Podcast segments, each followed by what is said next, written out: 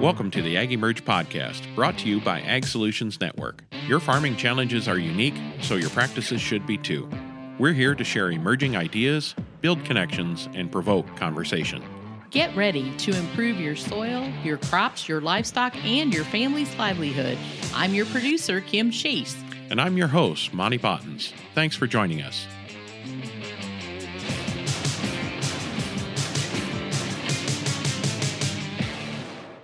Before we jump into the podcast, we'd like to let you know about our Ag Emerge Summer Summit. Mark your calendar for August 4th and 5th. Come see Monty in person and experience soil health and regenerative agriculture in action on the Bottens family farm in Cambridge, Illinois.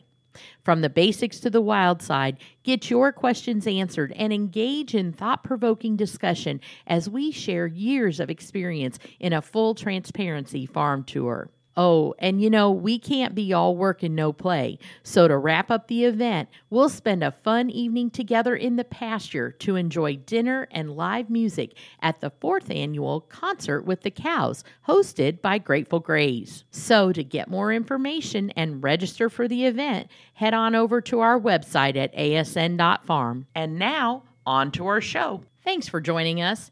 Today, we welcome Paul Greive, Pasture Birds co founder and VP of Sales and Marketing, located in Temecula, California. Paul shares with us Pasture Bird's awesome story and what has driven their team to reinvent American poultry production. They've worked to scale the production of regenerative poultry, raising over 2 million chickens without antibiotics or drugs. They've kept their focus on the land, the animal, and the consumer, all while improving soil every year. Paul says, we use nature as our template and move animals to fresh pasture every day. Listen in as Monty and Paul discuss this great American story of passion, innovation, and regeneration. Welcome, everyone, to this episode of the Ag Emerge podcast. I am honored to have Paul Greive with us today. Uh, he is a 10th generation poultry farmer from the heart of poultry country in Arkansas. Is that right? Did I get that right, Paul?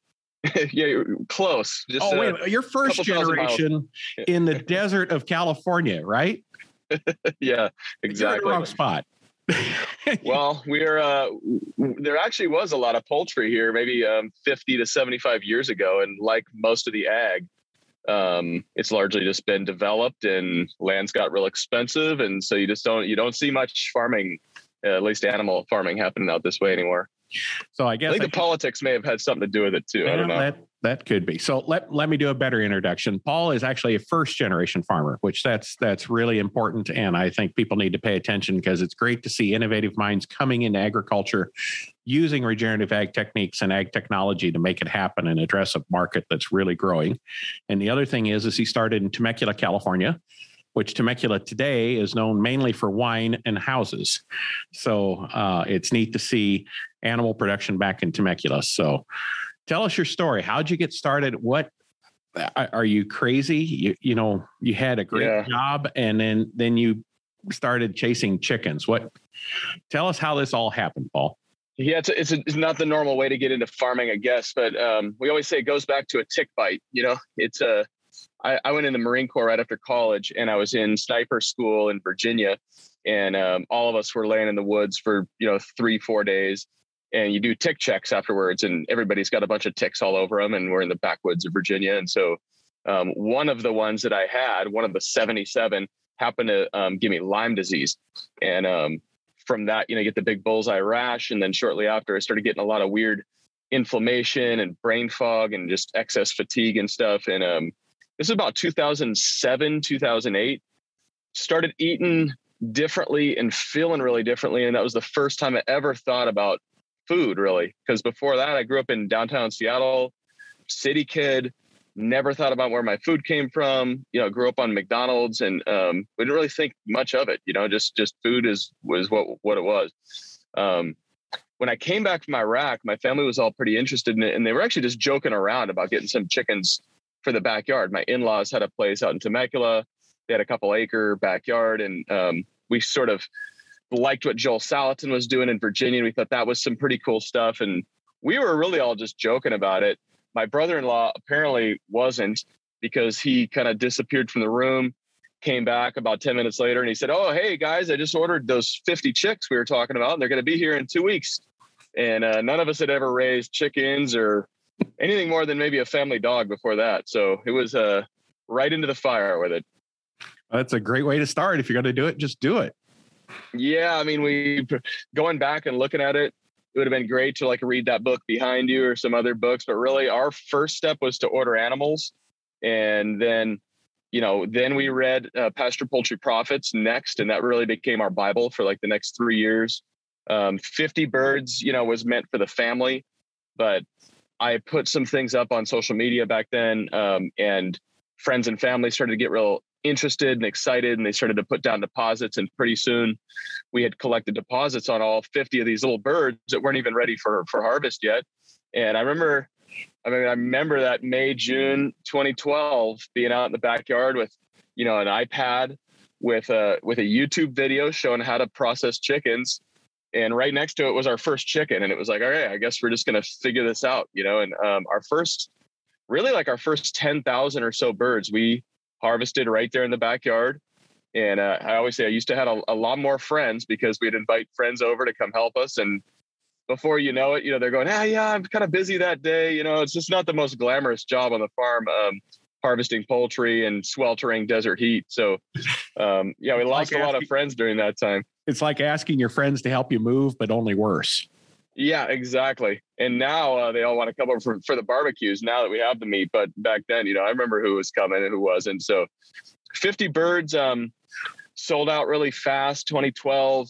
Kind of fast forward the next, you know, the next flock, we decided to order 100 because 50 did so well. And kind of the same thing happened. And then did 200. And then, you know, kind of kept just every kind of dollar of profit would go reinvest right back into ordering the next bigger batch of chicks and building another coop and kind of um, 50 became 100 became 200 became 500 became 5000 eventually.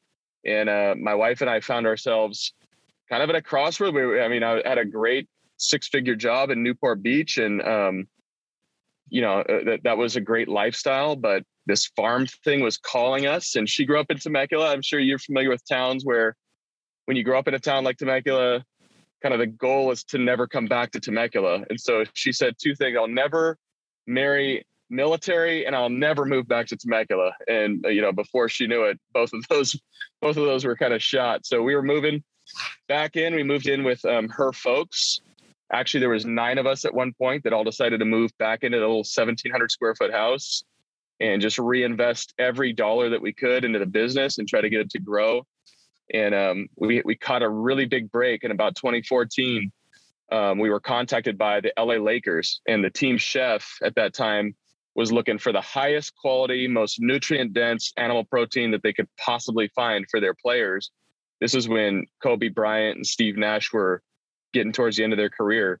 And they really they, they didn't care what the cost was. They were going to spend whatever it took to get the best stuff they could. And um, they came out, they toured the farm, and they became huge supporters of us and yeah, it's only, you know, 12 or 15 guys and some staff members, but they're also seven foot tall and they they eat like you know a, an enormous amount of food. So that became a huge thing for us. And shortly after that the lakers um, the dodgers ended up calling and doing the same thing. So our first two sort of wholesale accounts were the lakers and the dodgers. And that opened our eyes to there's probably something bigger than this little tiny direct to consumer you know, CSA really style operation, which was Primal Pastures. It's our original family business. And we said, okay, I bet that there's a bigger demand, you know, a more conventional commodity kind of demand for pasture raised chicken done in this unique way. So that really was the birth of Pasture Bird at that point, 2015 that's uh that's quite a story so you know you glossed over a lot of things and i'm you know for the farmers out there considering doing this and getting to that kind of scale it's one thing you definitely identified was some key uh, partners there um, you know, not yeah. only it wasn't that many people you were feeding, but I mean, the promotional opportunities and mentions out of that had to be phenomenal. You know? It really was, and it, it's a, it was a confidence booster for us too. You know, true. A lot of the True. a lot of this business thing has just been teetering on you know lack of confidence and overconfidence and trying to get it right in the middle somewhere and so it was just an awesome confirmation for us two years into the business that i mean the lakers who live off of their nutrition. They, that's what they make their check off of. That they would kind of recognize that and see us. And it was a lot of we're all sports guys, so we got to go up and walk through the clubhouse and meet players and you know see It's cool. the dugout and walk on the field. It was a pretty cool moment for us. Well, it has to help too, uh, doing what you do because you know farming's hard work. Uh, being a marine, uh, you're used to embracing the suck, and Yeah, uh, yeah. you know you're you're used to being up for hours on you know days on end, and uh, you know so that that part didn't hurt in your startup days. You know that experience, No. and then the other thing too is, you know, really if you look at that. When you isolated those two things, you're you, you were a snipe a market sniper in that case. You were really targeting in, and I think too many people try to do too much for too many for for everyone, right? Versus being very focused on your on your niche. And you know, that whole nutrient density story then got you to thinking about, okay, who else does nutrient density apply to and the way you went. So kind of interesting the the background and how that fed into your farming career, you know? Well, and you talk about sniping, so that's interesting because staying focused has been a hallmark of our success. I think there's been a million shiny objects. Um, we did, we actually wanted to be beef cattle farmers. That was the whole goal. And when we looked at where the kind of you do the SWOT analysis, right? Strengths, weakness, opportunities, threats. Um, we looked at the whole dynamic. We looked at our weather. We looked at land prices. We looked at how much rainfall we get. A big, huge part for us was um, USDA processing capacity. And so when we looked at all those things, said as much as we want to be, you know, regenerative beef cattle farmers here in Southern California, the desert, chicken just makes a whole lot more sense. And and one other really important one, capital. We had no money. So Your I turnover mean, I was so much making good money, chicken. but I was spending a lot of money, you know, to live in Newport Beach too. And so when we came into the business, four of us put in 500 bucks each and just to buy a 20 cow herd, you know, and, and to have a cow calf or to finish, it, it- there was no way we could have done that. But with chicken, you know, you're seven weeks from hatch to finish. And I can kind of push out a credit card bill just far enough to, to kind of put the chick on and the feed on and get the bird processed in time to collect a deposit and actually keep that cycle essentially working. So we, I mean, for all those reasons, as much as we want to be beef cattle farmers, poultry is what jumped right out to us. And I mean, I, I think there's a lot of people doing a great job with with grass fed and grass finished beef out there. Mhm. And so why are we going to go try to compete in a market that's totally you know saturated? You can go to any local health food store and find really good grass fed grass finished beef at least in our area farmers market. But there's nobody doing pasture raised chicken around here. And so that was a good place for us to enter the market. It's also sunny 340 days a year here. So it's a great place to do year round um, chicken. And so for all those reasons we kind of sniped the opportunity of poultry and we tried to not get too distracted. Even when our customers started asking for beef you know for a while we refer to our kind of neighboring farms and stuff like that but then we met some old school ranchers that just didn't want to talk to people. And so we said okay well what if instead of raising our own beef cattle what if we went full transparency started buying cattle from these guys finished and selling them to our customers under our label um, and i think that that was uh, ended up being a really good decision. Instead of trying to be beef chicken lamb pork you know wild fish try to do everything ourselves we became really good at chicken and then we aggregated some of those other proteins for um, the convenience factor for, for our customers. And uh, that and many other things i think focus has been really key to our success. No, that's interesting. So let's talk a little bit about how you've been able to take it and go from, you know, 500, 200, 5,000, Yeah. 50,000. You know, you, you've been a, a long path on, on moving from small to large. You know, so I imagine you mentioned pasture poultry profits. Uh, you probably started with the original Salatin chicken tractor chicken saw or whatever and you know moving it by hand across pasture. You know then i i know just uh, because when we were setting it up i i was looking at uh, your your social media posts and such and we set up the mobile range coops you know the Yep. roughly 20 by 40 uh, oh you have those too? green, greenhouses on skids. Yep Yep. yep. Nice. And uh but now um, if you're on the YouTube uh, version of the podcast right here, if you're looking in the background, tell us about what is the the latest and greatest you and your team have developed right behind you on the screen.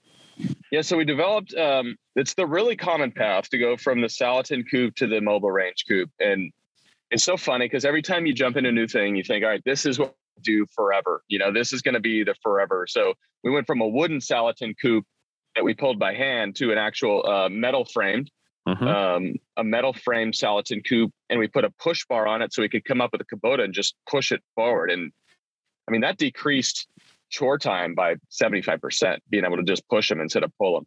Uh, and then, you know, we thought that that would be thousands of birds and, and all this stuff. But then shortly later, we learned about the mobile range coop, and that's just a floorless greenhouse essentially, uh, pulled manually, fed manually, watered more or less manually too. Um, and the the real genesis of what's behind me, which is the automated range coop now, is just this desire starting in 2015 or 2016.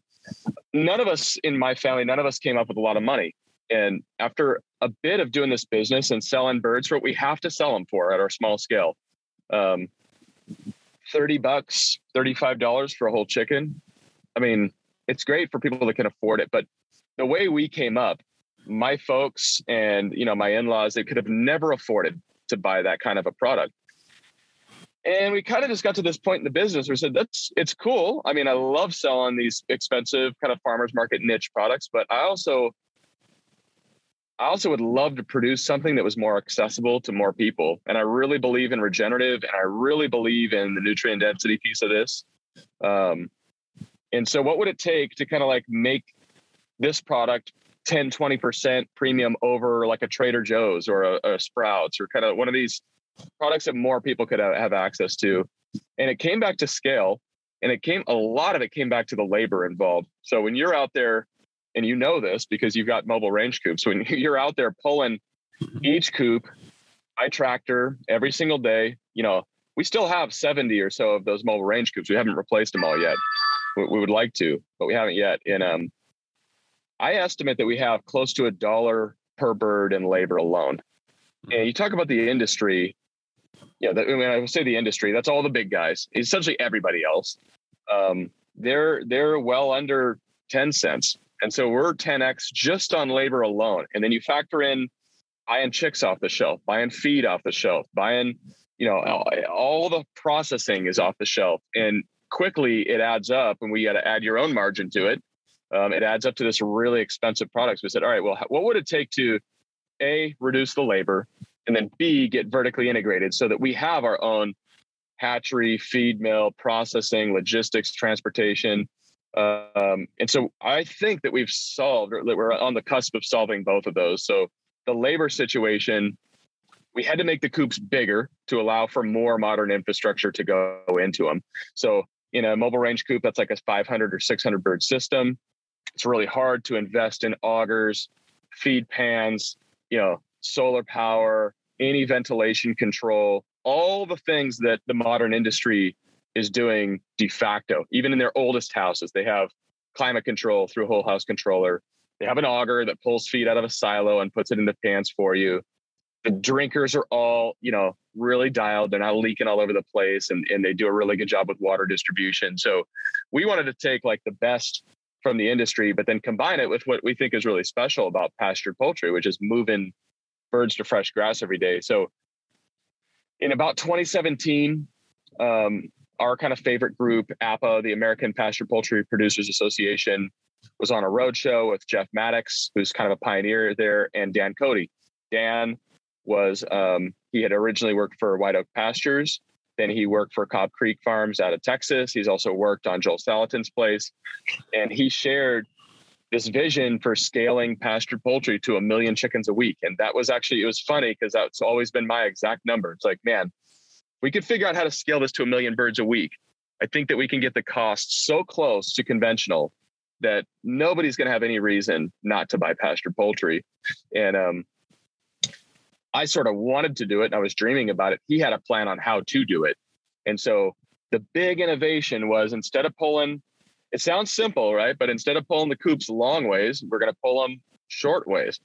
And um, broiler chickens, they just don't want to walk 150 or 200 feet on a hot summer day. They're just not really going to do it. So we mm-hmm. flipped the coop around, we jacked it up and put it on casters, and uh, we motorized the casters off of a solar panel. And so, so, the way that the system works now, what you're looking at behind me is um, it's up on wheels and it, it drives itself every day. So it's not like a guy has to come out and pull it with a tractor. I mean, it's a push of a button, or really it can be even automated to a timer um, where it's going to kick on first thing in the morning in the heat of the summer uh, when the ground's still cool, or it's going to kick on right in the in the warmest part of the day in the middle of winter when the ground's really cold, um, and we and we want it to warm up a bit, and it's going to move really really slow. So what you're seeing behind me, it would take five to seven minutes just to move to a whole new spot of pasture, and you understand all the benefits of that because you're a pasture poultry farmer, but some people don't. You know, well, that in 90, you're talking, the width on that, Paul, is what, uh, 60 foot wide or 100 foot feet. wide? 50, 50 foot. so wide. you're Yep. taking five to seven minutes to move 50 feet. So the birds have plenty of opportunity in that. But I think for those who aren't doing pasture poultry, that fresh grass is a key. And, and, and the other thing to keep in mind too is those birds get bigger. They eat Yep. that floor down quicker. So, I mean, it gives you that control to where when they're small, they may not need a full width move. Or Exactly. big, they may need, may need to be moved twice, just Exactly. what your goals are and such. And like you said too, because it's automated now, you could put sensors in there because sometimes you have grass that's six inches tall, sometimes it's foot tall. You know, grass just varies, but you could have the thing automatically move forward at whatever speed that you want based on oh looks like it's eight down move it forward and but it can only move forward if the ground temperature is this or the air temperature is this and you could build all those parameters once you get it moving on its own oh man the world becomes your oyster. And we haven't done a lot of that, but I'm right there with you. That that's what it opens up is that Oh. automation. And you can build an algorithm based on manure distribution. So you get perfectly even manure distribution. Or you, and know, you you, could do something based on soil moisture or temperature. I mean, there's a million ways to do it. and you know how much they eat and all you got to Yep. do is how many pounds they eat have weigh scales on your on your silos on the end they ate that much move it because you know if, if they eat 100 pounds they make this much manure that's just you know it's a straight line correlation so Yeah, it's uh it's really really cool. And then I was going to kind of explain for people that don't understand the difference of pasture raised or say free range. You know, Mhm. um, a lot of people think they're the same thing, but uh, really the way that the industry at large does this is it's stationary housing.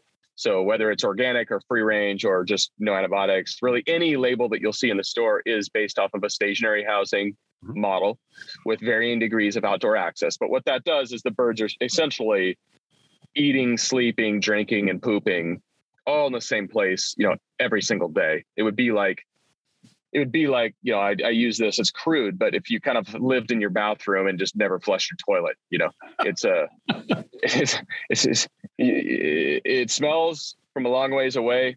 It comes at an environmental cost, um, and it comes at a bird kind of health cost too. You have immune system function that's degraded from animals living with a lot of ammonia. Um, and sure, you know, people think, oh, well, they have unlimited access to 800 acres of pasture. Well, you look, they're chickens, first of all, so they're prey animals. there's, they want to be close to their buddies. people are called chicken The food and water. Yeah, yeah, exactly, exactly. so they may pop their head out a bit, but they're not going out there for most of their life. They're spending most of their life inside the barn, um, and that's where they feel safe and comfortable and secure. And so instead of trying to make a chicken do something it really doesn't want to do, um, the whole pasture poultry concept is that we're going to actually move their house every single day so that the manure transfers from being a big liability to actually being an asset and really restoring um, these grasslands that you put them on. So we've seen unbelievable outcomes. Uh, we got on a 50 year conventional potato field when we first got onto our farm, and it was degraded. I mean, it was really the nutrients were just mined out of it, and we could barely get weeds to grow that first year, even with all the water we wanted to put down. And we got a few kind of leafy, nasty looking weeds. And um, now, I mean, we're growing stands of grass that are three feet tall right here in the desert, and um, organic matter's tripled.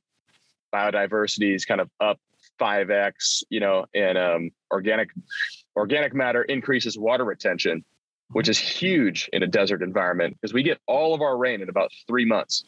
And so when we get a big three or four inch storm here, and you don't have the soil that's able to hold on to it, it's all running off, and you end up catching. You know, if we get 11 inches of rain in a year and you have tilled soil, you may only catch two or three inches of that. So everything's going to have to get pulled back out of the water table.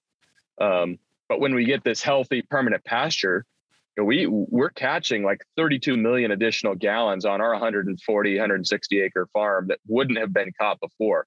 And um, what that does is it gives us all 11 of those inches. Yeah it's not a lot and it's all coming in one season but we're catching all of it now instead of having it run off. So it's just um it's been a lot of fun to get this system up and running.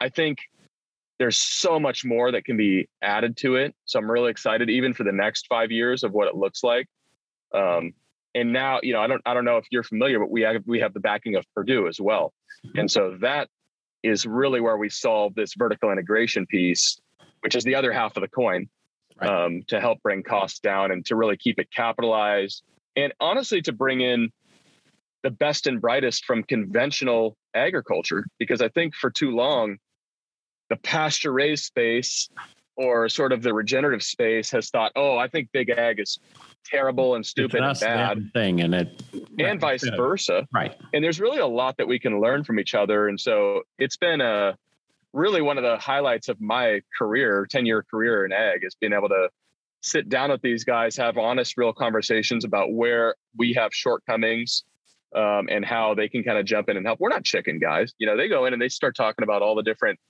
you know growth rates and feed conversions and you know livability and all these things. We don't know any of that stuff. We we kind of figured out how to move a lot of chickens to fresh pasture each day. We're not like you know phd chicken guys by any means. So it's been a lot of fun to learn from them in those respects. And i think teach them a few things too you know?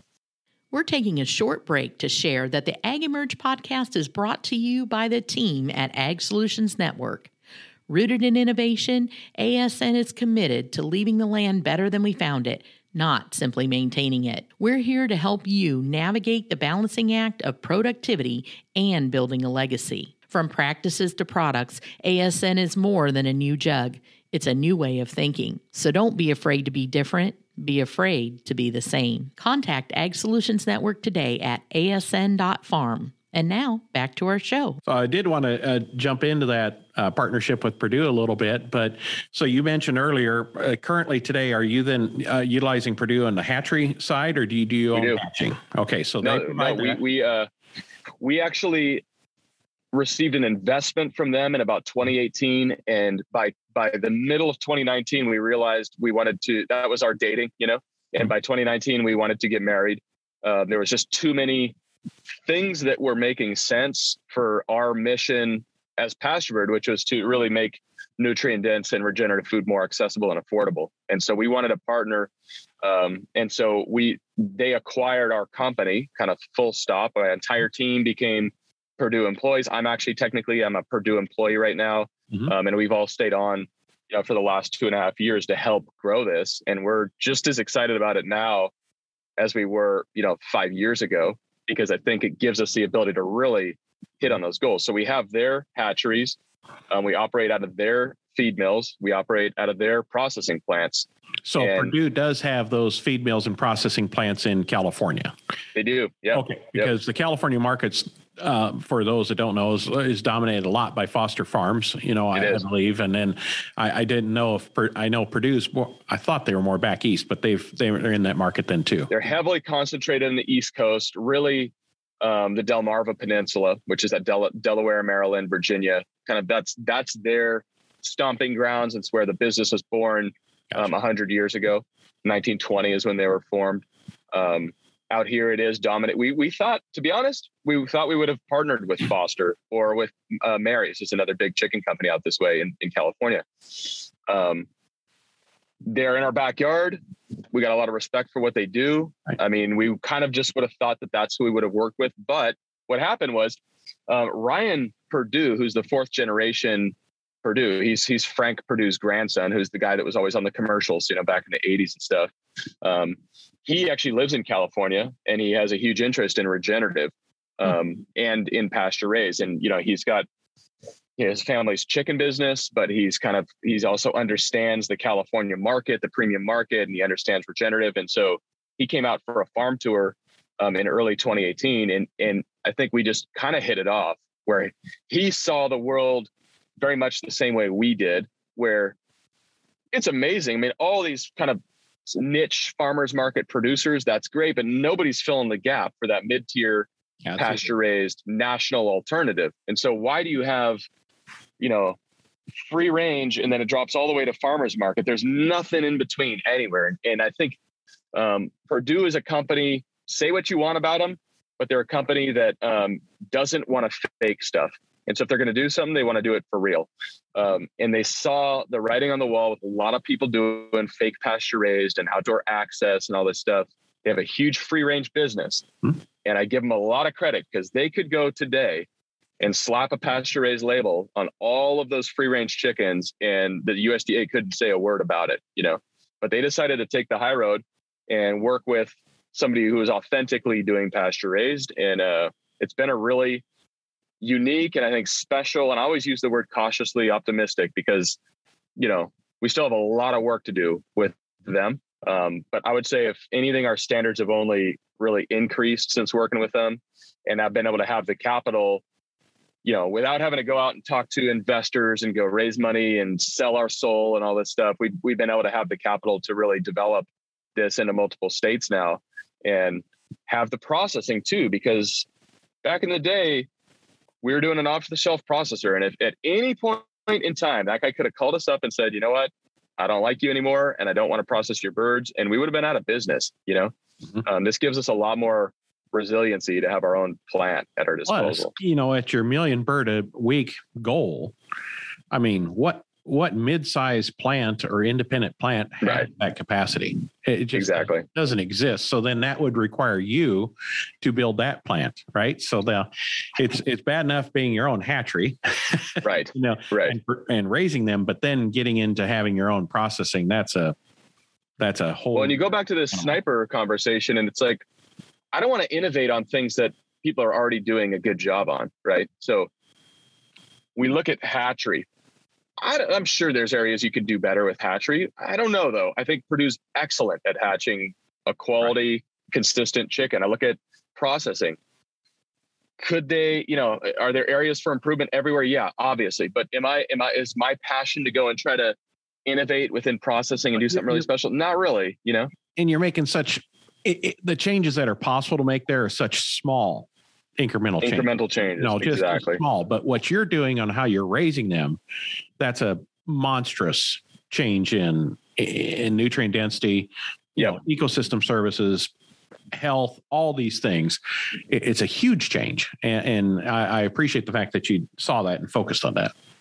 I'll say one thing that you'll appreciate too is even really only half or so of their life is what I'm innovating on. So for years we st- struggled with brooding. Brooding is actually the hardest part of raising a pastured broiler. It's where it's where you make or break your money. Uh, it's it's where everything either goes. If it goes good in the brooder, the rest of the flock's going to be great. If it goes bad in the brooder, you're going to have a terrible time recovering from it. So even that, we took a step back. We looked at everything and said, well, if we could have unlimited capital to build the perfect brooder for chickens, what would it look like? And we looked at shipping containers and greenhouses and mobile and all these different things. And what we, you know, we actually ended up settling on, you probably know, you'd be able to guess. I haven't checked this part out. Go ahead, tell me. A conventional chicken house is okay. the perfect brooder. A stationary, conventional oh, poultry enough. house. Because you have, they have ventilation, they have heat, everything. they have everything dialed in for those first two to two and a half weeks of life for that bird. And and they're the foremost leading experts in the world at taking care of little baby chicks. And so we saw this opportunity to partner with Perdue as well because instead of reinventing the wheel on brooding, why don't we let them do what they're do what they're good at and put a few extra birds into a few different houses? We'll pull them out when they're two and a half weeks old, and then we'll use those for our for our um, pasture. So and that's, that's really what we're doing with them now. And it's working amazing from that perspective too. That's a beautiful idea because on their conventional birds, they're doing in-house brooding typically, right? Exactly. So they're doing in-house brooding. They'll put like a, a, tile or something across just to kind of section it off where they only get a portion of the barn. So you heat control that portion of the barn. And you're like, well, they're using a quarter of the barn at that time. Uh, can I just have the other end? Is what you're doing. That's all we're doing. Yeah. So and it's called hardly no half house brooding, you know? Yeah, and it's awesome. really just a Great waste idea. of square footage for the first three weeks of their life. Mm-hmm. Uh, we can help actually make that side a little bit more, pro- not a ton, but a little bit more profitable. Mm-hmm. Um, and then the birds are gone by the time um, it's it's time for pasture. So that's been a really cool kind of side note that really only chicken farmers understand, but it's it's a big deal. But there's something you would have had to come up with, and that's that uh, you're exploring uncharted territory. Is that whole process of how do I get them now from the stationary barn to uh, the mobile range coop or the automated range coop? Yep. Uh, eh, so talk to us about the innovations you've done there.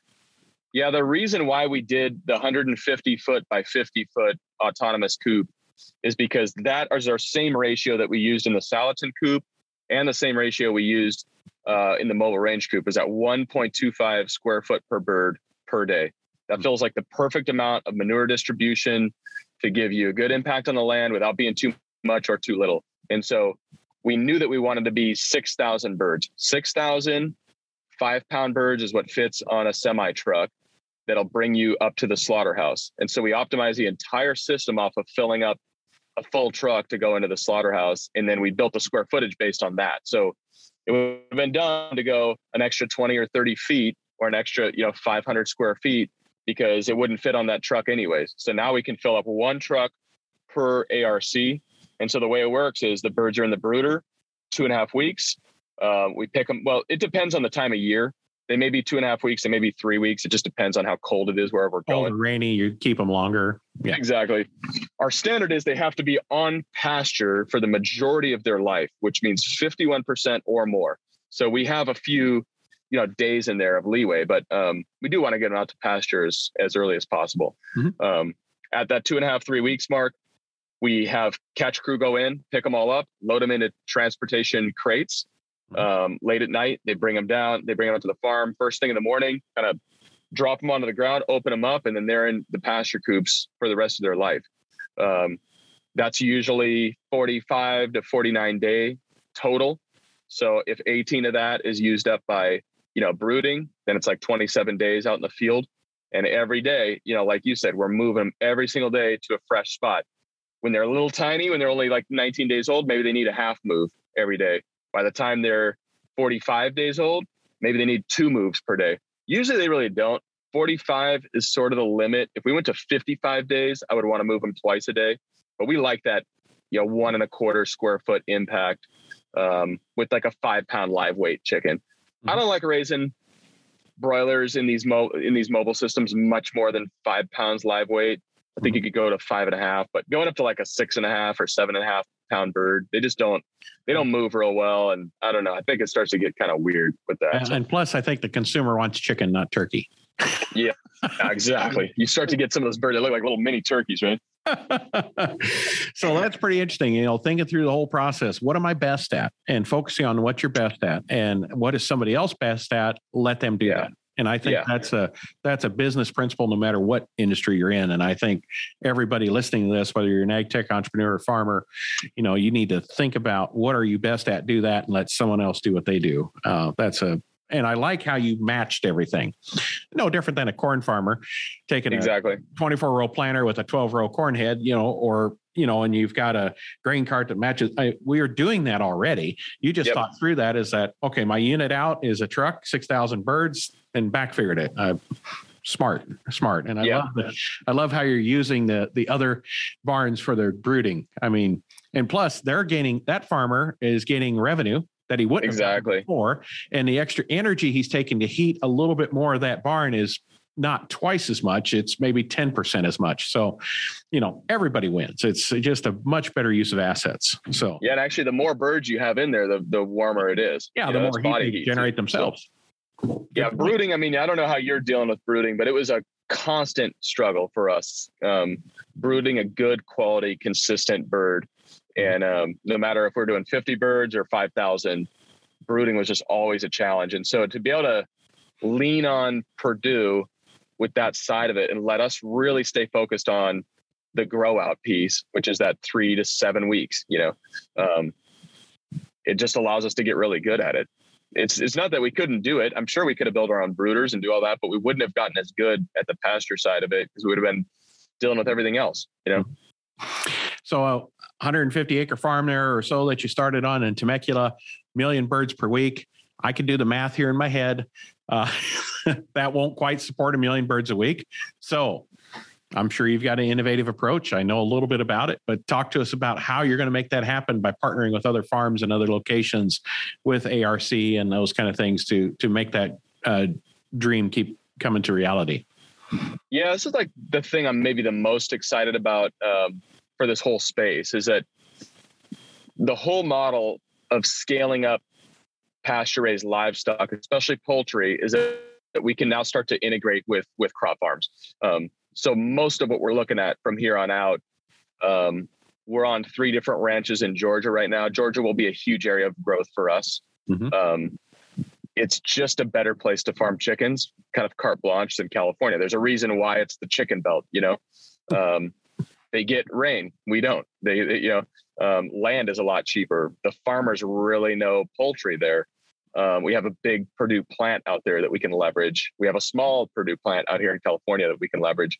I'm not saying I'm super passionate about farming in California. We are going to keep farming in California, but I think a lot of the growth, especially in this accessible and affordable space, is going to come out of Georgia. And so um, we're currently on three different farms. One is a hayfield um, where the guy has about 500 acres, keeps about 300 of it in hay production. He used to throw synthetic fertilizer on that every single year um, to grow his hay crop.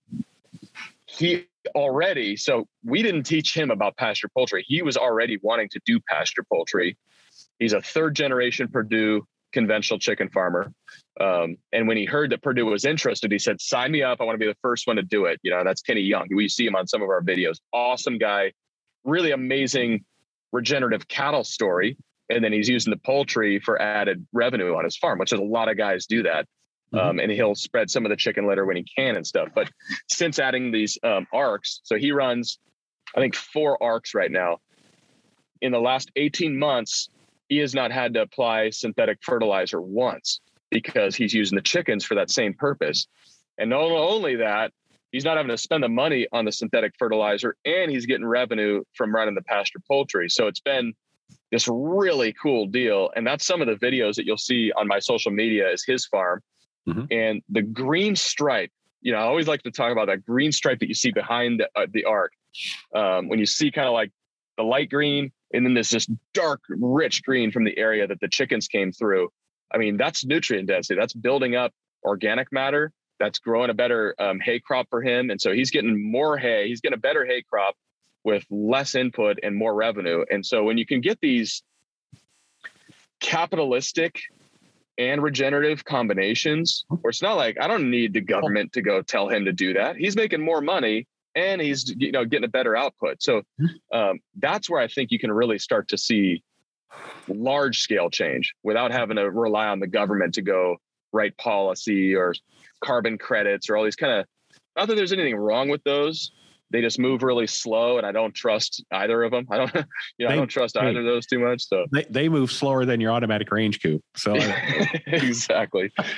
but no, that's, I, I agree with you. When you can make the, um, the practice economically viable or more viable, problem solved. Right. Exactly. So, uh, everything lines up and when when the stars align some magical things happen so so that's a hayfield and then now in georgia um, we're on a rotational peanut, cotton, and wheat crop field. That's our They we kind of just bought a new farm out there, 200 plus acres. You're a peaton, you're a, a peanut, cotton, wheat, chicken rotation. Chicken. So you got to exactly. think of the chicken as the rotation. That's what I'm really excited about. You know, it's this concept that we jump on, you know, for example, a thousand acre rotation that's mm-hmm. in corn and beans, or it's in cotton and it's whatever it is. It doesn't really cotton matter. It's flat, good boring. farm ground. Yeah. And um, instead of running fallow every three or five years, throw chickens on it in a cover crop, put the put the birds on there for two to three years, and then you rotate the poultry and just like it's another crop, and um, that gives you a massive amount of nutrient you know impact because cows are great, right? They're grazing the grass and they're pooping back on the ground, but they have they have more of an impact because they're heavy and they have hooves, but they have less of an impact because you're not bringing in any feed for them. So with chickens and pigs, you're bringing in all this tonnage of outside feed, and so all that's getting recycled through the bird um, into organic fertilizer for the farm. And really, it's not an either or because everywhere we run chickens, we run we run cattle as well. Uh, as that grass starts to get healthy, chickens don't like really tall grass. You talked about the kind of eight inch mark. We like to keep our grass for the birds like four inches or lower. Mm-hmm. Um, it helps a lot with the footpad dermatitis and some of those things as well. So mm-hmm. uh, we'll use the cattle as a lawnmower and we'll run the chickens and then we'll run that, you know, ultimately in rotation with crops. And I think that, you know, you talk about a million birds a week, that's like 10 to 12,000 acres required. Sounds like a huge number. But if you look at cropland, I mean, it's a, it's a tiny fraction of one county in Georgia's cropland. I mean, it's nothing really in the grand scheme of things. And you look at what's happening with fertilizer prices right now and, you know, kind of like import and export. I think there's just so much opportunity for fertility through increased like profit. I mean, I'm really excited about this reintegration of animals and plants together. It's been pretty sad to watch them separate over the last, you know, 70 years within agriculture. Um, and so we grow all of our feedlot crops in the Midwest, and then we ship all that out to California and you're a regenerative guy, so you, know how I think. Well, why why don't we just grow the cattle in the Midwest and ro- raise them on the same grass? You know, and, and um, it feels like a conventional. it feels like a regenerative solution to a conventional problem that could happen really fast, as opposed to again having to wait for policy or government intervention or any of those things. One of the things we'll probably have to work on is the infrastructure because the infrastructure of, of most of the processing plants has occurred in the, like you said, the chicken belt, if you will. But, and that's because of costs, labor costs, labor availability, and quality of the soil. But all of a sudden, you know, if we look at this in rotation along with their, the source of their corn crop coming out of the corn belt, there really needs to be a little more chicken processing capacity in the corn belt in Absolutely. order to support this because farmers in that area would certainly be interested in having you know this as part of their rotation because those are high input crops that they're dealing with and and being able to put chicken in rotation would be a, a tremendous soil advantage. Well i get the question all the time. It's like well this model isn't good because you couldn't do it in the midwest. And it's I like did, okay there's several problems I, with that mindset. I, I just, no, no, I know that. We're we're gonna to, to do it at your million birds a week. You know, uh, you're gonna need the Midwest. We're gonna have to. It, you're gonna. You can only be so far away from a plant, right? It, or I, uh, what is I just say um, eight hours of a plant? No, you really want to be two hours to the plant max, okay. and you want okay. your hatchery and your feed mill all within that two hour radius. Sure. Um, I didn't say you. I, I, wasn't saying you were saying that, but I do hear that oh, a no, lot. No People say, "Oh yeah, it's a it, this is not a good model because how would I do it, you know, in Minnesota?" And I say, "Well, look, there's two things to that. First of all, you can't grow corn in the winter in Minnesota either. That doesn't mean it's, it's a, corn is a bad crop or something. And second of all, I could give you a list of a dozen farmers in Minnesota that are doing pasture poultry right now. You know how they do it? They do it seasonally you know, and there's nothing wrong with that. Um, there's a lot of innovation happening right now um, with high quality freezing hmm. um, and thawing and selling. And so I think if you could figure this out in those, you know, months that make sense, which is usually kind of like a March or April last harvest in that kind of like September, October, November timeframe. Um, I think you're going to see the entire Midwest open up on this model too. And it doesn't have to be year round. It helps, you know, it definitely helps. That's why we're targeting the Sun Belt to launch with. It helps amortize. I can put more flocks through per year. I can keep labor employed all year round. Yeah. Um, but it certainly doesn't have to be around model to work. So yeah, uh, you, you, make a great point. I totally forgot about that. You know, in a, in a bigger scale model, is that having it in the South, Georgia, you know, Florida, Alabama, Mississippi, those areas where you get lots of rain, ability to grow grass 12 months out of the year, that's a huge advantage. Plus, in our our scenario, and you know, you've run into it before with row crop farmers. If if you get in an area that don't have a perennial grass established, you know, as much as you like, you know, right now when we got three inches of rain out here with nothing growing, uh, we've got what we call a mud mess. Right. It's uh, you know, yeah, you right. Look at those conditions. So talk to well, us. People are doing it. I mean, you've got dirt to soil right behind you, so you know full well this has been happening with crops and cattle yeah. um, for over a decade. You know, just, just and really, honestly, much longer than that. But um, the integration of animals and plants, I think turkey is a huge opportunity in the Midwest because it's much more of a seasonal crop, you know. True. Um, and so I, I, think that there's it's going to be really fun. I've, I always say we're in the golden age of regenerative right now. You're going to see so much happen in the next decade, and if if you're kind of already thinking about it and practicing it, you've got a leg up, and everybody's going to be coming in behind us here. Um, and it's going to be really fun to see what develops. And my goal is just that there would be authentic solutions put forward, not greenwashed, you know, grabbing another sticker term and a label and sticking them on there because that's what we're already seeing a decent amount of. Um, so I'm really hoping, you know, there's genuine innovation that happens over the next decade because the market wants it. Um, and, and nobody's really been talking about the nutrient density side of food yet. And when they start talking about that, regenerative will really shine, you know?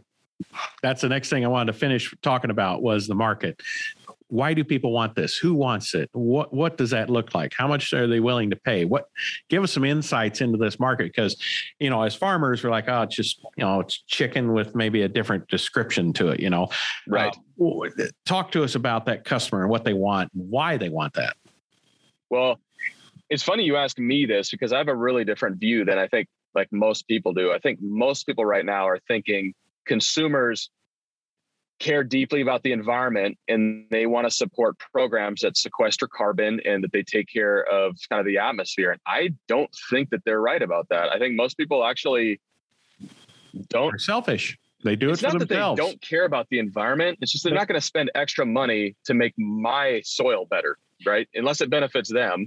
They why want would the they health, right? They're exactly. doing it for health is their motivation, and it's nice that it's for the environment great. It's a but, nice add-on, but, but I don't think help. most people are not going to spend more money for that. You know, um, out here, you know, I'm I'm sitting in a Trader Joe's parking lot in California. Sure, there are markets where I think people will pay a bit extra for an environmental advantage, and it makes you feel like you're doing something good for the planet, or this idea of saving the planet, which you know, you know we don't save the planet; it's the other way around. But um, no, what you said just now. So I think what most people really care about is trying to give their kids the best food that they can and um, the most nutrients that they can.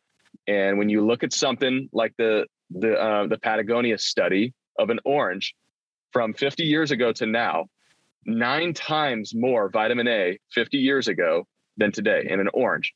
That's one tiny example. When we measured our pasture poultry against barn grown kind of outdoor access chicken, you know, three times higher in omega 3s, way closer omega 3 6 ratio, 21% lower in saturated fat, 50% higher in vitamin A and E, six times higher in a lot of the you know micronutrients like glutathione and, and ATP, creatine, you know all these like supplements that you buy over the counter.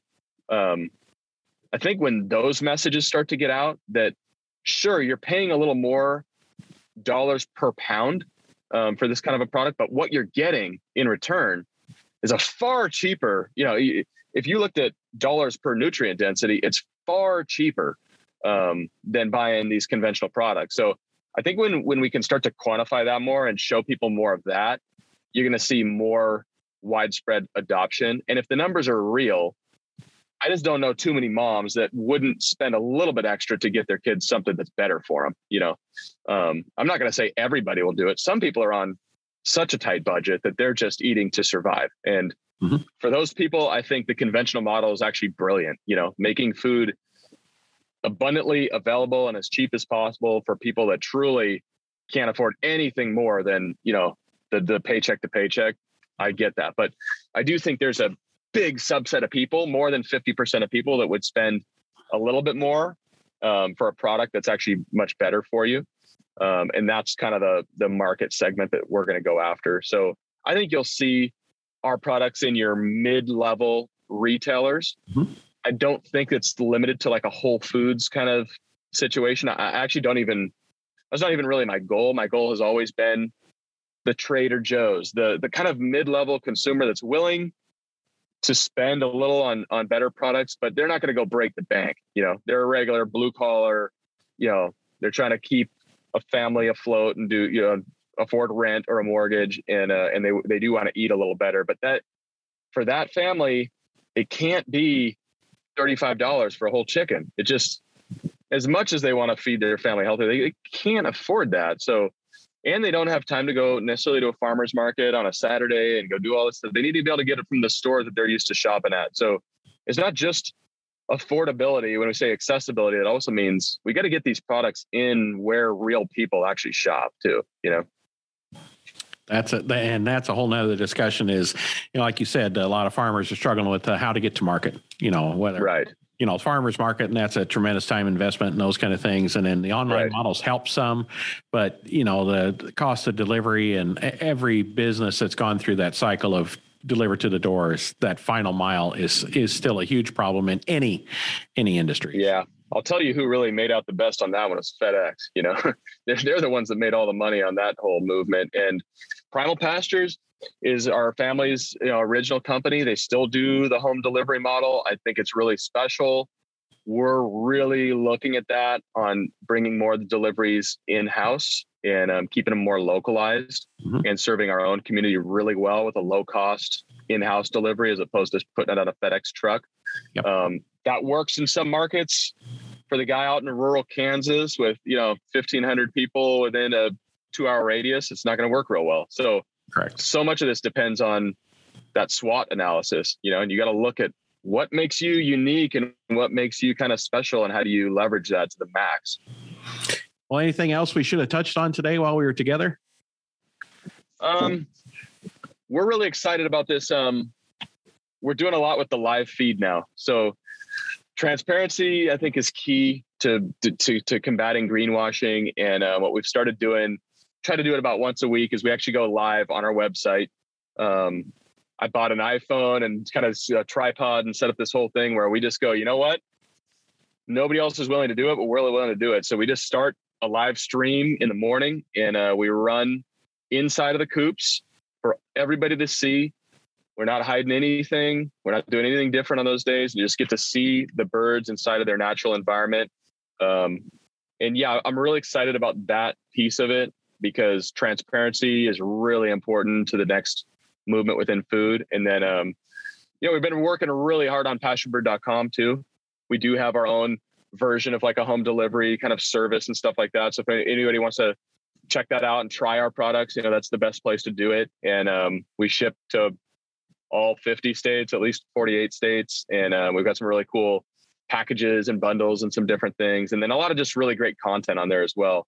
And what I always end with is I'm a kind of deep theological, a little bit believer in this whole movement. And so it's not all about us. Um, Pasture Bird is one of many that I think are doing things right right now. And um, I would say if there's a local pasture poultry farmer in your area, do whatever you can to support that farmer first. And we we serve as the backstop, and we serve as the sort of wholesale supplier for that big grocery store down the street that the local guy could never sell into. But um, one resource that we really love, I, I helped um, build this with APA was getrealchicken.com. And that's a listing of nation and, and really worldwide um, real pastured poultry farmers doing the real thing. Many of them will not have the sexy packaging or distribution or any of those things. You may have to drive over to the farm and pick it up. Um, but I'm a big believer in local and and supporting, you know, the niche guys first, and then if if you can't or or there's a reason, then then come buy from us. You know. I agree with you. All ships rise, you know, so Yeah, exactly. We're, we're all in this together to to really help people uh, eat better and and help the soil. And as a result, the soil gets better too. So, Yep. uh, fantastic. Thank you for all of your your time today. But but most importantly, the the thought, the innovation, the perseverance you've had to make this happen. You you're a trailblazer, and, and you've done some amazing thing that everybody in the pasture poultry industry is benefiting from. So, Paul, we we really appreciate all your hard work. I appreciate that, and you know, it's it's far from just me. We've got an awesome team here at Pasture Bird, and I really stand on the shoulders of the Joel Salatins and the Allan Savorys and the Gabe Browns, which have um, they've set the table, you know, perfectly for younger entrepreneurs to come up and innovate for this next wave. So we're we're just excited to be part of it, and thanks for having me on. Awesome. Thanks. Thanks, Paul. Take care. Alrighty. Thanks for listening today. You know how we love bringing you conversations with folks that have that can do attitude, that are breaking down old paradigms. I'm impressed with how they continue to seek solutions and also work with other growers to learn from as well as share their knowledge with each other. And to learn more about what we're doing to help growers implement soil health practices, check out our website at asn.farm, and there you can click on the links to follow us on Facebook, Twitter, Instagram, LinkedIn, and YouTube. There's a lot of great things happening and always something to learn. Thanks for listening.